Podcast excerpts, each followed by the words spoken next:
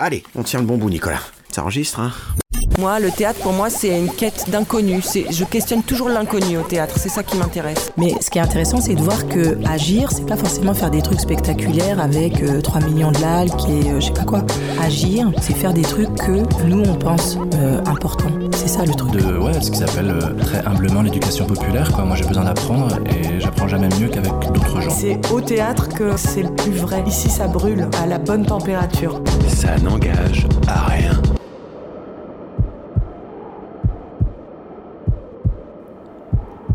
Est-ce que nous voyons la cent millième partie de ce qui existe? Tenez, le vent. Le vent qui est la plus grande force de la nature, qui renverse les hommes, abat les édifices, déracine les arbres, soulève la mer en montagne d'eau. Le vent qui détruit les falaises. Le vent qui tue, qui siffle, qui gémit, qui mugit. L'avez-vous vu? Et pourtant, il existe. Hello ladies and gentlemen. Un grand bonjour à vous toutes et à vous tous. Et salut là Salut à toi, oh mon Nico. C'est beau. Ô joie, ô soleil étincelant. Quel bonheur de vous retrouver pour ce premier opus de la saison 2022-2023, saison 7, toujours en partenariat avec le CDN de Normandie Roman Et ouais, ma gueule. Mais où s'arrêteront-ils? Vous le savez, vous pouvez suivre votre émission Ça n'engage à rien en direct, live, sur Radio HDR 99.1 FM, en balado-diffusion sur radiohdr.net et sur tous les bons supports appropriés. Y compris sur l'audioblog d'Arte Radio. What else? Ah, c'est beau. Pour cette septième saison, nous continuons à vous embarquer en immersion au cœur de la vie palpitante et trépidante du CDN et de sa programmation. Et bim Nouvelle saison, nouvelle rencontre et création maison. C'est au théâtre des Deux Rives, en septembre, que nous avons eu le plaisir de rencontrer pour vous Monsieur Jonas Coutancier, à l'occasion de sa première création mondiale, Le Horla, qui se jouera du 8 au 11 novembre 2022 au théâtre des Deux Rives à Rouen. Yes Alors, sans plus attendre, aux frontières du réel et de la psyché, c'est à une exploration intérieure saisissante et passionnante à laquelle nous vous convions cette fois pour ce nouvel opus intitulé tout simplement Le Horla. Round 35. Je croyais que l'objectif était de faire en sorte que je me transforme pas en Hulk. Ces transformations sont déclenchées par certains états émotionnels. Donc il faut qu'on connaisse précisément ton seuil de résistance. Je sais, passe-moi un film Pixar. Par exemple, la scène où Bing Bong saute Non. du chariot dans Vice Versa. Bing bong Non, non Arrête Il faut que je me concentre. Les déclencheurs sont la colère et la peur. Tu viens de résumer le quotidien de toutes les femmes depuis la nuit des temps. Très bien, alors essayons ça.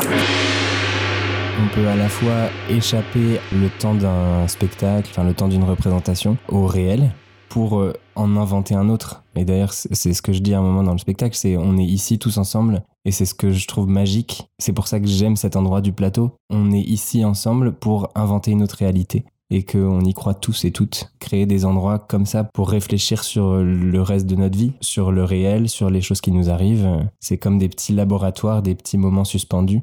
Euh, et la marionnette, c'est arrivé comme ça dans ma vie parce que quand j'étais enfant, j'aimais bricoler, j'aimais euh, coudre, sculpter, euh, dessiner et que j'aimais aussi le vivant, donner vie à des choses. Quand je me suis rendu compte qu'il y avait l'art de la marionnette qui existait, j'ai trouvé ça formidable et, je me suis dit que ça collerait tout à fait avec mes, mes, désirs. Bonjour, je suis Jonas Coutancier, je suis marionnettiste et je suis créateur du Horla. Comme beaucoup, euh, je pense que j'ai lu le Horla euh, dans mon adolescence. Quand j'y suis revenu, c'était un peu pour chercher une réponse à une question qui me préoccupe, qui m'occupe, de répondre à qu'est-ce que ça peut être cette chose qui est à l'intérieur de nous et qui nous paraît étrangère et qui nous pousse à faire des choses qu'on n'a pas envie de faire, qui nous tire dans des endroits inconnus où on n'a pas envie d'aller, qui nous oblige à faire des choses, voilà, qui des fois grandit, paraît plus grande que nous, qui a l'air de nous dévorer de l'intérieur et puis qui des fois se fait plus discrète. Voilà, C'était comme pour euh, chercher à répondre à une question finalement très personnelle. Après, c'est évidemment le côté fantastique euh, de la nouvelle qui me plaisait beaucoup parce que ça fait un, moment que j'ai, euh, dans ma pratique de marionnettiste, rencontré aussi la pratique de la magie. Et depuis que j'ai fait cette rencontre-là, j'adore mêler les deux puisque le, le geste de la manipulation marionnettique a beaucoup de passerelles avec la manipulation magique. En tant que marionnettiste, on s'amuse à donner un code avec le public que le geste de manipulation est visible et on fait croire à une vie, à la vie d'un objet, alors que les magiciens vont toujours chercher à dissimuler le geste de manipulation pour que le public euh, ait la sensation que c'est pas le magicien qui fait le tour. Et donc ça m'intéresse de naviguer euh, sur cette frontière-là, entre les deux.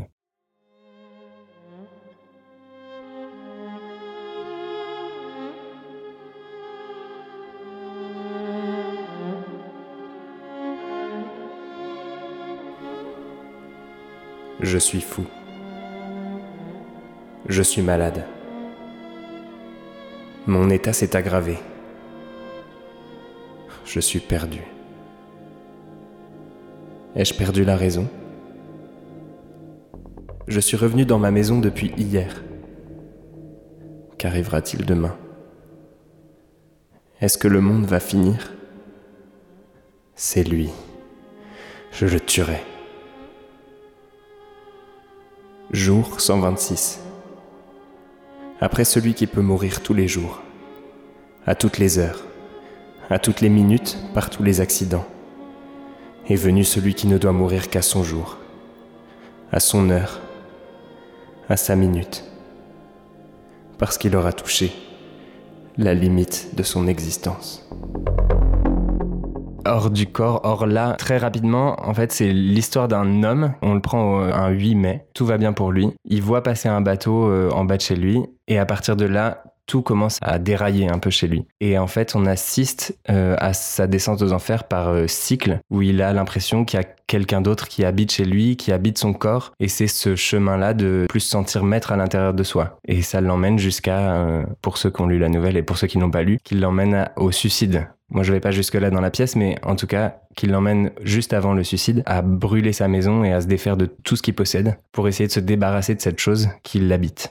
Là où Maupassant est, est très fin, c'est que euh, il apporte des réponses via la pensée de son personnage. Il fait imaginer à son personnage qu'il y a un genre de fantôme euh, qui effectivement est venu du Brésil, mais en tant qu'auteur, il donne jamais la réponse et il laisse la porte ouverte à notre propre interprétation de ce que peut être ce hors-là. Pour la petite histoire, il l'a écrit sur la fin de sa vie. Il est mort de la syphilis, donc à l'époque il y avait euh, pas beaucoup de traitements à part manger du cyanure. C'est une maladie qui s'attaque euh, par vagues aussi, en trois vagues, euh, aux organes vitaux, aux os, au foie, au cerveau, aux yeux. Il est devenu aveugle. effectivement, je pense qu'il a eu cette sensation d'avoir quelque chose à l'intérieur qui le grignotait qui, vraiment le dévorait de l'intérieur. Et je pense qu'il a écrit cette histoire un peu pour essayer de répondre aux sensations qu'il traversait à ce moment-là. Donc jamais dans le texte la syphilis est nommée, et dans le spectacle elle ne sera pas non plus. Mais là où il est très intelligent, c'est que pour lui, je pense qu'il a écrit cette histoire pour répondre à une question qu'il a laissé suffisamment largement ouvert la porte pour qu'on puisse imaginer euh, plein d'autres choses qui nous fait écho, de choses à l'intérieur qui des fois nous envahissent et, euh, nous empêchent d'avancer. Ou euh,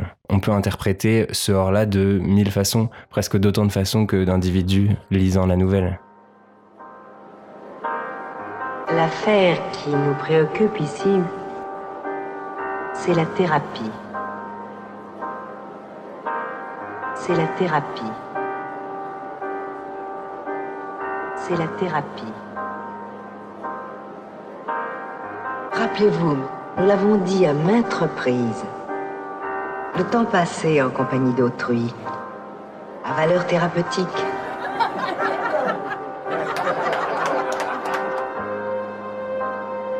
Alors que le temps passé à ruminer seul ne peut qu'accroître le sentiment d'être séparé des autres. Vous n'avez pas oublié, n'est-ce pas?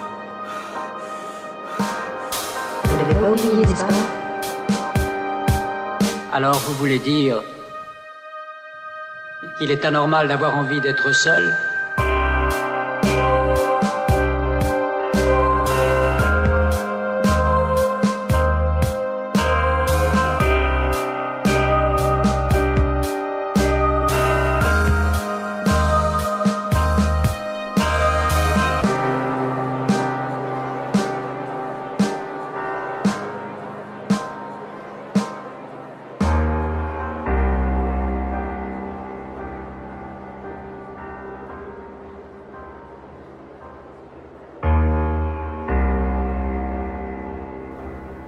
Jour 18.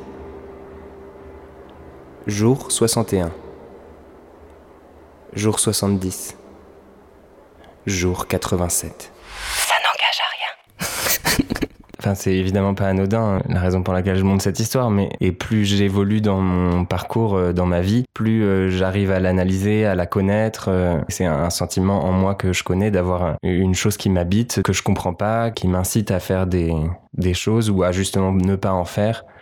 Un sentiment fort des fois qui m'empêche d'agir. Oui, c'est quelque chose qui me parle. c'est quelque chose qui est plus tapis, enfoui, et qui des fois surgit, on sait pas exactement pourquoi. C'est difficile à prévoir, à comprendre. Oui, c'est quelque chose d'un peu plus moi.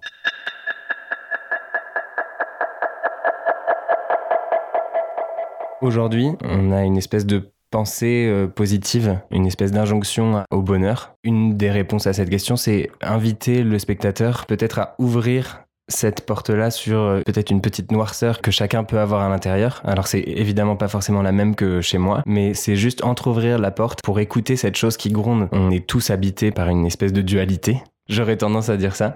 Et c'est important, selon moi, de pas complètement l'occulter. Forcément, ça finit par euh, nous revenir dans la gueule. Donc, je trouve ça intéressant d'ouvrir cette porte-là chez les gens, d'écouter cette. euh, je reprends l'image de la petite voix intérieure, mais qui est pas forcément audible comme une voix euh, en soi. Mais j'ai hâte, avec un peu un mélange de peur et de et d'appréhension, mais un plaisir aussi de me confronter à des ados qui ont étudié l'œuvre euh, au collège et de discuter avec eux ce qu'ils ont compris de l'œuvre, ce que ça leur a évoqué, mis en relation avec ce que moi j'en ai fait. Hyper hâte de, ces moments d'échange, de voir aussi comment un texte qui peut paraître, quand on a 13 ans, qui peut paraître hyper vieillot avec une langue un peu chiante, euh, voilà, comment on peut aujourd'hui l'utiliser pour faire écho à des choses justement qui, sont très actuelles et savoir comment on peut le transformer pour euh, partir dans une poésie visuelle.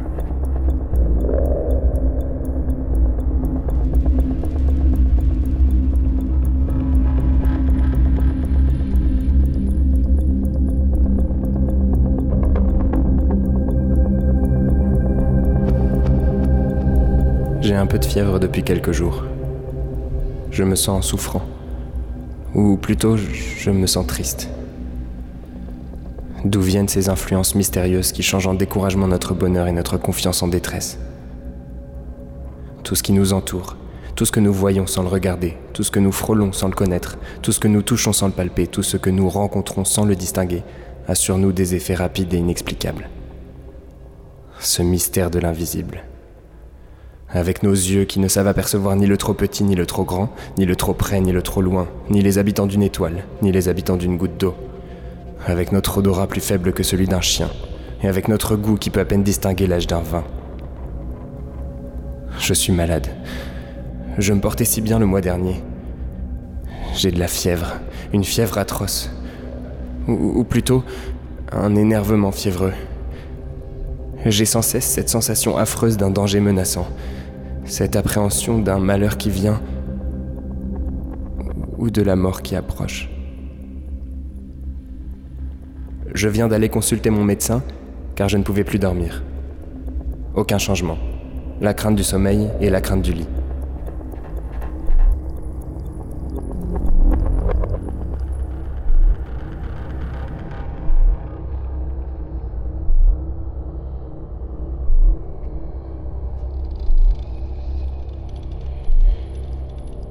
C'est vrai que la marionnette, elle a beaucoup évolué au cours des 30 dernières années. Donc effectivement, en venant voir le hors-là, il faut pas s'attendre à voir des personnages marionnettiques anthropomorphes ou euh, en fait, je me suis beaucoup amusé sur cette création à partir du personnage principal à qui il arrive cette histoire d'espèce de descente aux enfers et donc on est parti du corps du manipulateur. Moi, j'incarne sur scène ce personnage et on est parti de mon corps comme du décor aussi, en fait, dans l'idée qu'il y a un réel qui est posé très fort au début, une réalité, un corps dans un espace, dans un appartement. Et on s'est amusé par petites bribes au début et de plus en plus à transformer ce réel, sans que le personnage au début s'en rende compte, mais qu'il y ait des petites choses qui se décalent du réel. Donc les marionnettes, c'est vrai que c'est des morceaux de visage, c'est des morceaux de corps qui deviennent des fois plus grands, des fois plus petits, qui se démultiplient. Et c'est un peu comme si euh, ce hors-là, cette bête à l'intérieur du personnage, s'emparait des objets et du corps du personnage pour essayer de refaire une forme idéale. Donc voilà, il s'amuse à, par exemple, à un moment, il découvre une main, il trouve ça génial et il démultiplie parce qu'il il se dit que c'est trop bête. euh,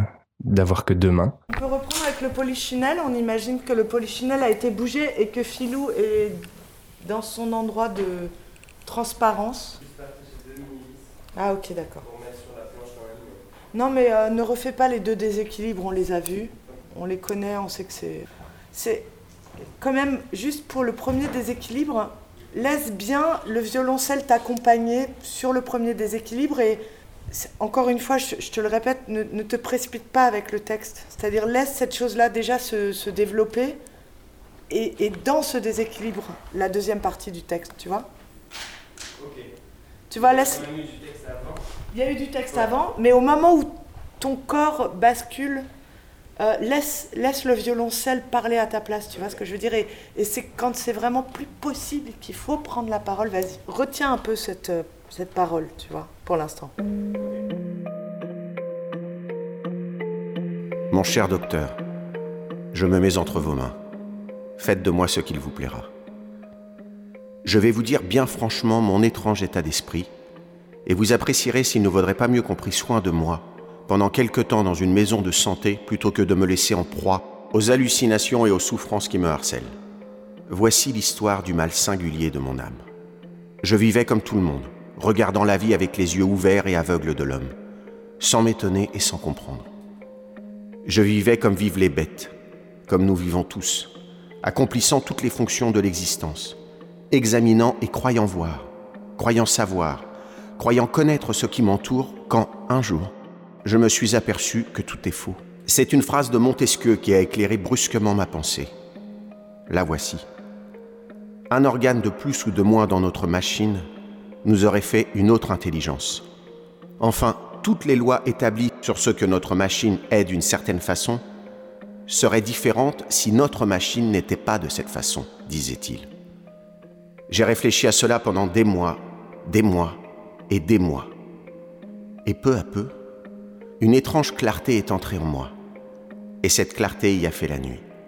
En effet, nos organes sont les seuls intermédiaires entre le monde extérieur et nous. C'est-à-dire que l'être intérieur qui constitue le moi se trouve en contact au moyen de quelques filets nerveux avec l'être extérieur qui constitue le monde. 17 février 1885. Lettre d'un fou, Guy de Maupassant.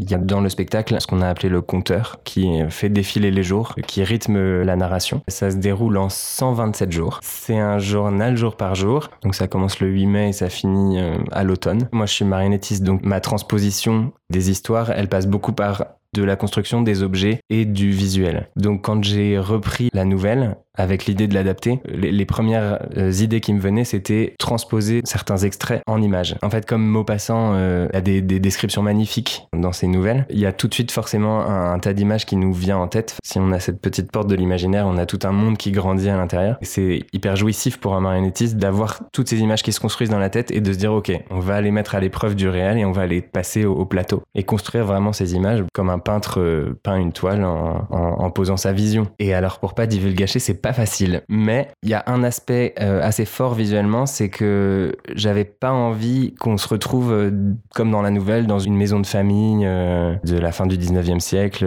voilà, j'avais envie de rapprocher cette histoire de nous, d'aujourd'hui. Et donc, le spectacle commence presque dans un appartement qui pourrait être un appartement d'aujourd'hui avec des meubles d'aujourd'hui, avec un personnage qui est habillé de manière un peu stylisée mais euh, très contemporain. Et tout le travail de ce décalage de la réalité agit sur ce décor d'aujourd'hui. L'idée c'était de créer un trouble chez le spectateur qui au début s'identifie très fort à une esthétique, à un personnage qui est finalement proche de lui, et de ce réel auquel il s'est euh, identifié, enfin, et de modifier ce réel-là c'était trop risqué de, se dire on fait un univers 19e euh, qu'on transforme, qu'on distord. En fait, ça serait resté un peu loin de nous. Et ce que j'ai envie de créer chez le spectateur, c'est vraiment cette espèce de sensation physique que cet endroit, ça pourrait être sa maison et que sa maison pourrait se mettre à bouger.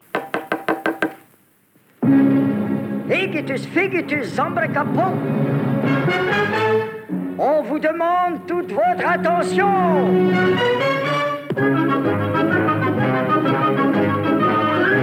Rockety pockety walkety walk, abracabradabranach. Et voilà, ainsi plus petit, vous tiendrez tous dans mon sac. Igitus, figitus, figitus, boum. Voici digitonium. Attention,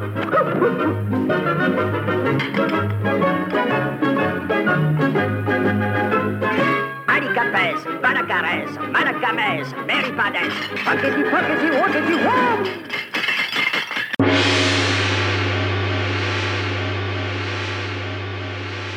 En fait, la marionnette du magicien, c'est le public. Et ça, c'est quelque chose qui m'amuse beaucoup. Pour moi, les plus grandes expériences théâtrales que j'ai vécues, que j'ai éprouvées en tant que spectateur, c'est quand j'ai eu des sensations physiques d'étouffer ou bien euh, d'éclater de rire, vraiment des émotions euh, qui me débordent. Et donc, c'est ça que je cherche dans la création. C'est de faire éprouver des émotions aux gens, des sensations physiques.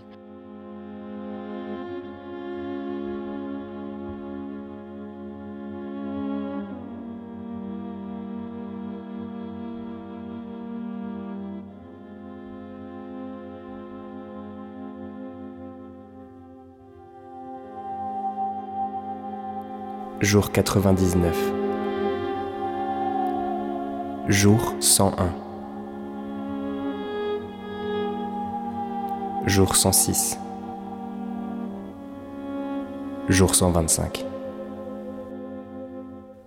Je n'ai plus aucune force, aucun courage, aucune domination sur moi, aucun pouvoir même de mettre en mouvement ma volonté.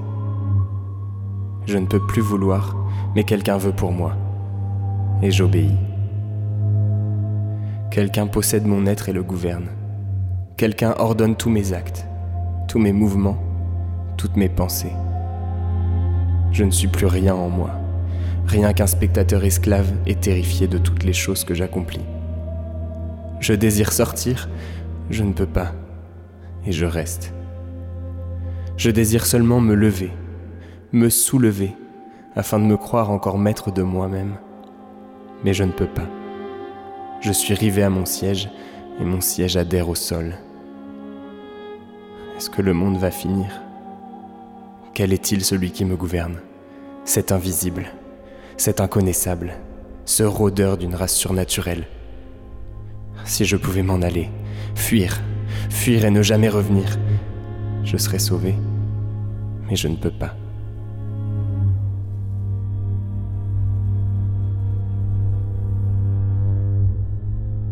Dans la scénographie, on a travaillé sur un principe qui fait écho justement à cette volonté de créer des sensations physiques chez le spectateur. C'est que au début, l'espace dont je parlais est assez vaste, il prend une grande partie du plateau. Et au fur et à mesure de l'histoire, plus le personnage euh, se sent emprisonné euh, à, à l'intérieur de lui-même, à l'intérieur de cette chose, euh, l'espace, de manière magique, se met à bouger, se rétrécit autour du personnage. C'est un peu comme dans l'écume des jours, l'impression d'un monde qui réduit et qui se rétrécit autour des protagonistes. Cette image, elle vient de la volonté de, créer une, espèce de sensation d'oppression que ressent le personnage de se sentir prisonnier.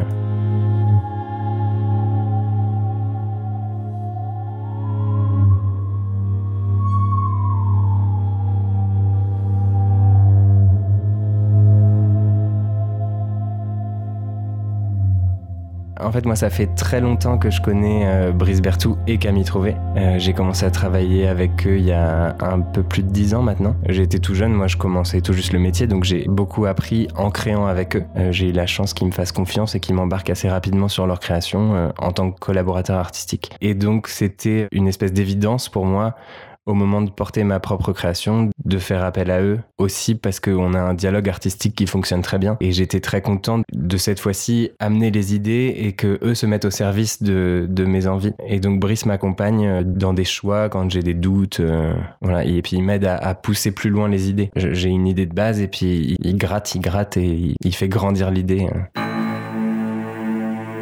Dans la ville endormie, un kidam appelle à l'aide. Laissé seul avec sa souffrance, il pleure. Mais ses plaintes ricochent sur le mur de l'indifférence urbaine. Dieu merci, il est des hommes qui, n'écoutant que leur cœur, se hâtent de secourir les âmes en peine, malgré leur tardive. Pourquoi ces spécialistes acceptent-ils de prendre ainsi sur leur temps de sommeil et à quel prix? Normalement, c'est 800 francs, Nicolas, mais en service de garde, je prends facilement deux briques. mais ne vous inquiétez pas, Mes clients ont les moyens. Je travaille essentiellement avec les gens du showbiz. Vous seriez surpris du nombre de vedettes qui sont possédées par le démon. Ces gens sont constamment exhibés sur la place publique. Alors, ils sont fragilisés. hein Et Monsieur Belzébu en profite pour faire son petit commerce et définir les parts du marché.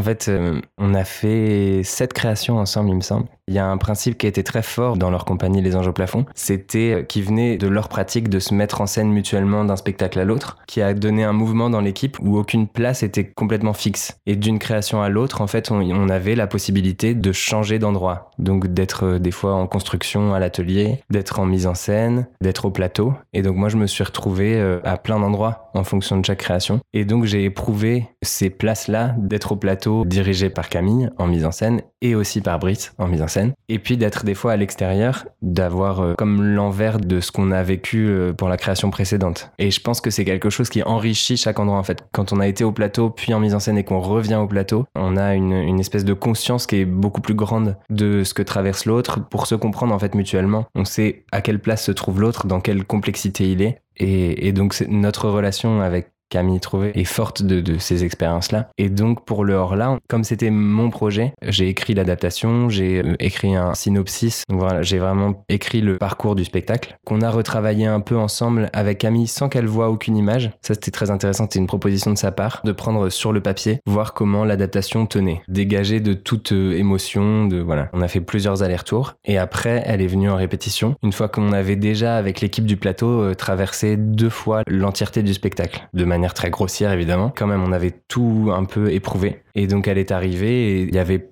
je vais pas dire tout parce que c'est faux, euh, parce qu'en même temps il y avait rien, mais il y avait tous les éléments en fait pour construire et donc elle est arrivée avec aussi euh, son imaginaire, sa force de proposition. Comme on se connaît très bien, on sait se comprendre, on sait se parler. Et donc les choses vont assez vite. Et c'est euh, assez jouissif. En magie, la lumière c'est très important puisqu'il y a des choses qu'il faut montrer, des choses qu'il faut cacher. Euh, Mais j'en dirai pas tellement plus sur le sujet.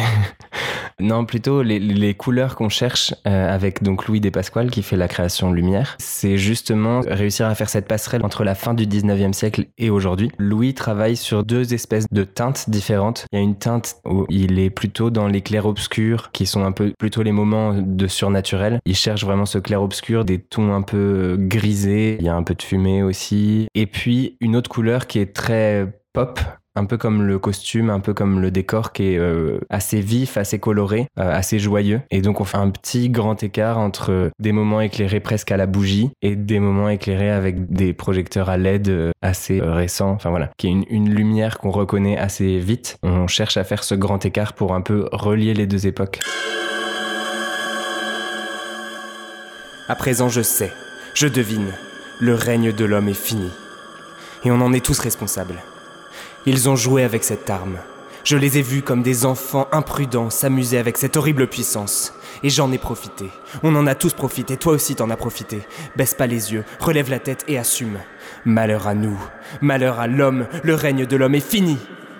Le vautour a mangé la colombe, le loup a mangé le mouton, le lion a dévoré le buffle, l'homme a tué le lion avec la flèche, avec le glaive, avec la poudre, avec la biologie. Le hors-là va faire de l'homme ce que nous avons fait du cheval et du bœuf, sa chose, son serviteur et sa nourriture. Malheur à nous, malheur à l'homme.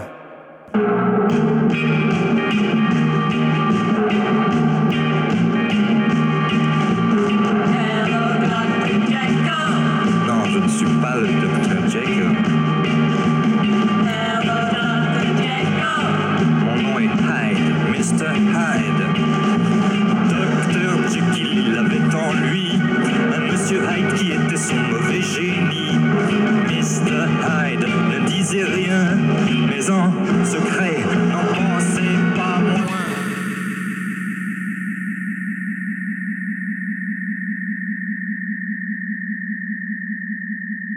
Moi, j'ai toujours aimé euh, euh, mêler euh, le geste de manipulation à un, langage corporel. J'ai fait de la danse quand j'étais plus jeune, et là, j'avais très envie que le corps au-delà de la manipulation, et une place amène du sens à l'histoire. Et donc j'ai fait appel à Kaori Ito, qui est une danseuse japonaise extraordinaire, qui a ramené également sur le projet Noémie Etlin, qui euh, m'accompagne. En fait, dans, cette idée que le personnage est dans un espace joyeux, j'avais envie que ce soit quelqu'un qui puisse euh, avoir le plaisir de danser chez lui tout seul. euh. Et l'idée, c'est à la fois dans le décor, donc dans la manipulation d'objets et dans le corps, qu'on sente que lui aussi, des fois, est manipulé. Que, en fait, ce hors-là, il agit sur tous les aspects de sa vie. Et donc on a travaillé sur une gestuelle où euh, des fois on a l'impression que le personnage se fait épingler alors qu'il est en train de marcher. Il est retenu par l'épaule. Donc voilà, on a travaillé sur des mouvements de corps en contradiction où le personnage veut aller quelque part mais il y a quelque chose qui l'attire ailleurs. Cet aspect chorégraphique a aussi toute une évolution au, fil du spectacle jusqu'à un, un moment de paroxysme où le personnage est plus du tout maître de son corps et on a l'impression qu'il se fait balader dans tous les sens euh,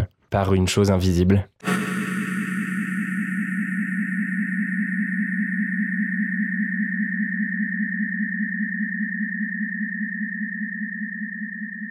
C'est Séverine Thiebaud qui fait les costumes, qui s'occupe des costumes des spectacles des anges au plafond. C'est un dialogue euh, ultra intéressant qui a pas forcément lieu dans beaucoup de créations, où en fait euh, Séverine elle a vraiment un attachement au métier, où euh, chaque chose est questionnée, chaque chose doit avoir du sens. Donc si on choisit une couleur, si on choisit une matière, une coupe, enfin et c'est ça qui est génial dans le dialogue avec Séverine, c'est qu'elle pose des questions à des endroits où on s'attend pas forcément à être obligé de réfléchir dans la question de rapprocher d'aujourd'hui cette histoire sans forcément dire c'est en 2022. En fait, il y a la question de savoir comment est-ce qu'on citait des modes euh, d'aujourd'hui, des modes des années 70, de quels éléments on pouvait s'emparer pour faire quelque chose de contemporain mais qui soit pas non plus forcément ultra daté dans un aujourd'hui euh, très très très présent. Euh, C'est un métier qui me fascine de sculpter du tissu, de partir du plat et d'arriver à faire du volume. C'est fascinant. Ok, va pas faire tout de suite la séance euh, des mains, la séquence des mains. On, re- on reprend ça Solène, quand tu prends la parole avec euh, les jours, il faut que tu rentres plus dans le, faut que tu rentres plus dans le son et dans l'espace avec cette euh, place. En fait, tu sais, c'est une place qu'on va retrouver. Là, pour l'instant, c'est trop, c'est un peu timide. Du coup, on n'arrive pas bien à l'ancrer dans le, tu vois, dans le temps de la, de l'histoire.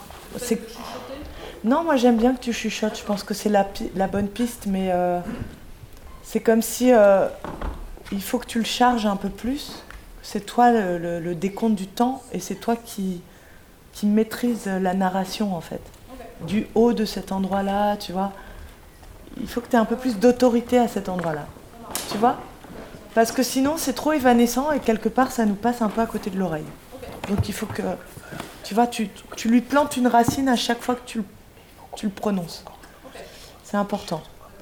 Une bonne maladie que j'ai chopée en travaillant avec Brice et Camille, c'est d'avoir euh, la nécessité d'avoir de la musique en direct d'avoir traversé les créations avec des musiciens au plateau. Euh, après, c'est pas forcément impossible, mais s'il y a du son qui se produit au plateau, que ce soit un son enregistré, c'est vraiment difficile. Mais ça tombe bien parce que j'avais très envie de travailler avec une musicienne violoncelliste qui s'appelle Solène comme chat. Quand j'ai eu cette idée de monter le hors-là, j'ai tout de suite pensé à elle. Aussi parce qu'elle a un bon petit grain de folie et que à la fois je savais que la création allait être euh, plaisante et amusante et parce que j'étais persuadé que musicalement elle allait pouvoir amener euh, des couleurs incroyables que seule la musique peut amener. Et puis quand j'ai commencé à en discuter avec elle, elle c'était juste après euh, les enfermements consécutifs. Elle a profité de ce temps-là pour euh, découvrir la MAO, la musique assistée par ordinateur. Elle, elle a appris à jouer du violoncelle euh, sur un violoncelle classique, puis elle s'est acheté un violoncelle électrique. Elle s'est beaucoup amusée avec des pédales, avec tout un, tas d'effets. Et puis après, elle, a commencé à travailler avec l'ordinateur. Quand elle m'a dit ça, j'ai trouvé ça génial parce que dans cette idée d'avoir un, réel très agréable, très beau, qui vient se distordre et se transformer, grincer. Euh, je trouvais ça génial d'avoir un, beau son de violoncelle qui euh, parle directement à, l'âme humaine, euh, qui est tout de suite en connexion avec nous et qui peut être transformé par des outils informatiques. Ça m'intéressait beaucoup. Dans l'adaptation du hors-là, en fait, il y a quelque chose d'assez visionnaire chez Maupassant où j'ai senti, même si à son époque c'était impossible de le prévoir, quelque chose qui s'approche presque du transhumanisme, en tout cas de ce qu'il y a après l'humain. Et est-ce que après l'humain, il peut y avoir quelque chose de mieux, de mieux foutu, de m- un, corps qui se rouille pas, qui s'abîme pas, qui et donc de, de, de cette sensation que j'ai eue en relisant le texte, j'ai eu envie de tirer un tout petit peu, non pas vers le transhumanisme, mais vers la technologie quand même. Et c'est vrai que aujourd'hui, le hors-là, ça pourrait aussi être la technologie pour moi, parce que on est envahi, on s'envahit soi-même de technologie. On a de la technologie partout autour de nous. On réfléchit à comment s'en incruster dans la peau. euh, Enfin voilà. Et donc la place de la musicienne, je voulais qu'elle ait un peu cette place de euh, du hors-là technologique. Donc elle est en fait dans l'appartement dès le début. Euh, elle, domine l'espace. Elle est à un endroit dont elle ne bougera pas du spectacle. Et elle est reliée à toutes ces machines, en fait, comme elle travaille sur son ordinateur. Elle a un violoncelle électrique. On a l'impression qu'elle est déjà presque d'un autre monde que le nôtre. Elle a de la lumière un peu étrange sur elle. Et puis, au fur et à mesure de l'histoire, on comprend que quand le décor se met à se transformer, on comprend que il y a sa patte à elle qui s'imprime dans le nouveau monde qui est en train de se créer. Elle a une place au-delà de sa musique, une place visuelle, euh, narrative euh, qui a du sens avec euh, cette bébête.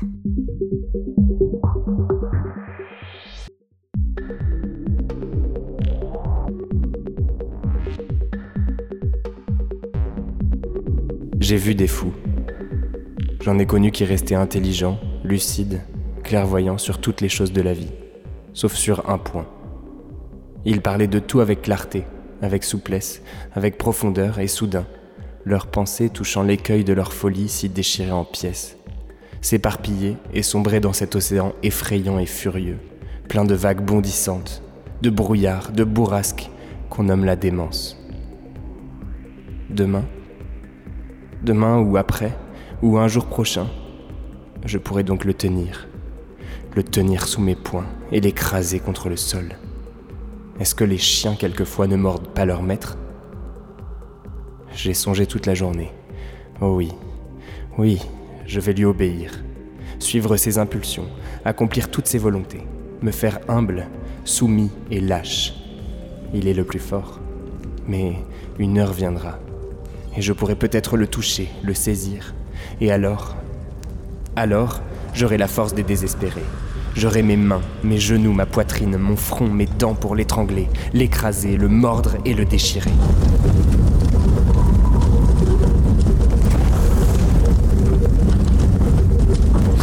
Ça n'engage à rien. Chères auditrices et chers auditeurs, avant de clore cet épisode et de vous laisser au conseil de lecture de Monsieur Jonas Coutancier et d'un extrait lu par la merveilleuse Catherine DeWitt que j'embrasse, je tiens à vous rappeler que les toutes premières dates du spectacle Le Horla se joueront du 8 au 11 novembre 2022 au Théâtre des Deux Rives à Rouen, avant de partir en tournée sur les routes de France et de Navarre. Courez-y C'est bon ça Quant à moi, il ne me reste plus qu'à vous remercier bien sincèrement pour avoir suivi cette émission. Émission conçue et présentée par Steve.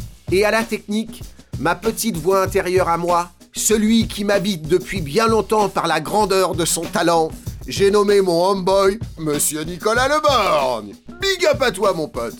Et bonjour Bien sûr, un grand merci à toute l'équipe du CDN pour leur confiance renouvelée et leur disponibilité. Spéciale dédicace à Madame Charlotte Flamand et Monsieur Raphaël Parès qu'on embrasse. Évidemment, un très grand merci à Jonas Coutancier pour son accueil, sa gentillesse et son partage. Longue vie au Horla. À la création musicale, une ovation à Solène Comchat pour le partage des pistes originales du spectacle diffusées dans cet opus. Merci. N'hésitez pas à réagir et à partager sur la page Facebook de l'émission. À très vite pour de nouvelles aventures. Je vous laisse avec ce proverbe le courage croit en osant et la peur en hésitant. Eh bien, puisque ça n'engage à rien. Écoutez. Jonas? Alors, ça s'appelle Civilisation de Laurent Binet. Ça n'a pas forcément de lien complètement direct avec le hors-là, mais euh, c'est quand même l'idée d'inventer une autre réalité. On prend euh, l'histoire il y a bien longtemps, avant que Christophe Colomb découvre l'Amérique. Et le pitch, c'est que Christophe Colomb arrive en Amérique, se fait zigouiller et ne découvre jamais l'Amérique. Et c'est les Incas qui finissent par envahir l'Europe et qui instaurent un nouvel ordre du monde. C'est intéressant dans le sens où j'aime bien rêver à une réalité parallèle. Civilisation de Laurent Binet.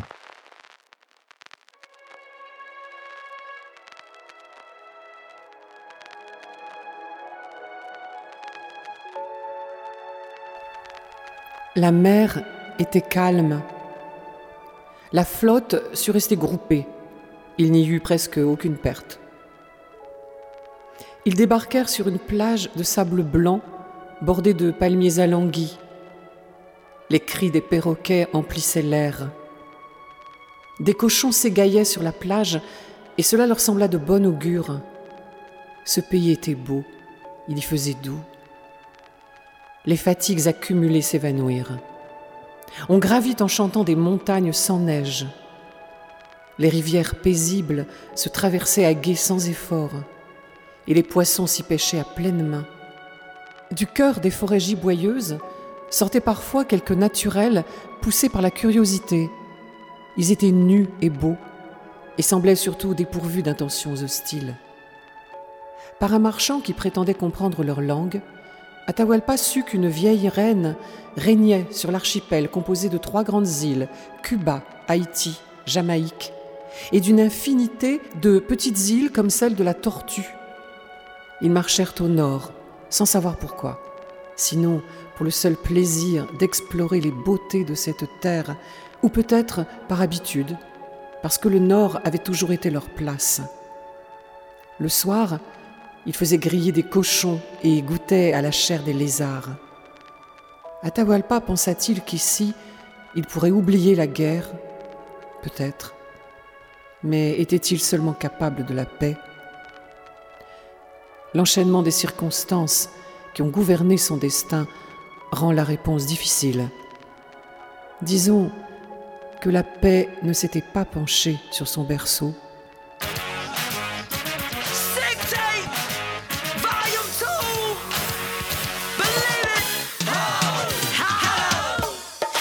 Switch up the game. I drink that cognac. Step back, cause I might put it on ya.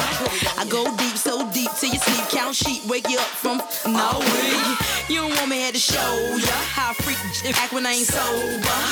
What up, I'm toe up, show up. Ain't scared to take it off, tell her free to take it off. Tipsy and I feel good. Black dudes got big woods. Into it, I do it, I done it. If you really, really want it, then, stop running. Hey boy, you know I'm yo tight. Yo, Five two and wear my jeans real tight. Yeah. My curves they swerve so superb. My word is my word, and I came to serve. We run this, run this, we run this, run this. Run this. It don't matter where you're from, it's where you're at. And if you can't a freak a leak, better bring your hat. From East Coast,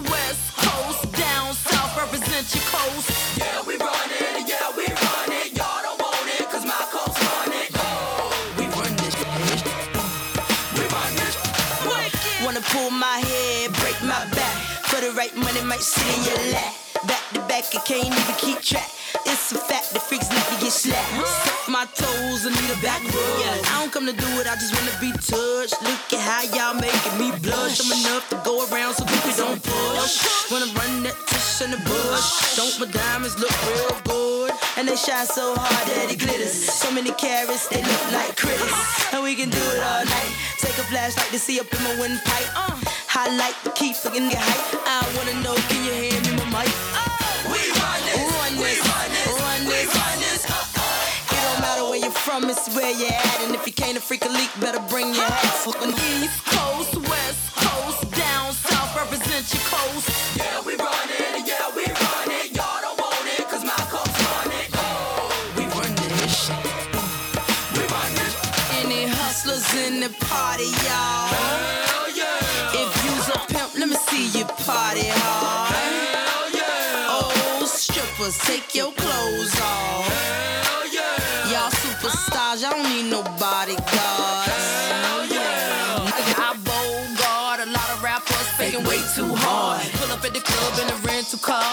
the freaks at, freaks at the bar. Where the hard drinks are, don't start. You won't beef, don't take it that far with a superstar. I got my foot on the clutch, see me bounce my butt. This demeanor too much, and I don't give a f- Run this, run run this. It don't matter where you're from, it's where you're at. And if you can't a freak a leak, better bring your hat. We and act like you know. Know how to act for you, step your two feet in the door.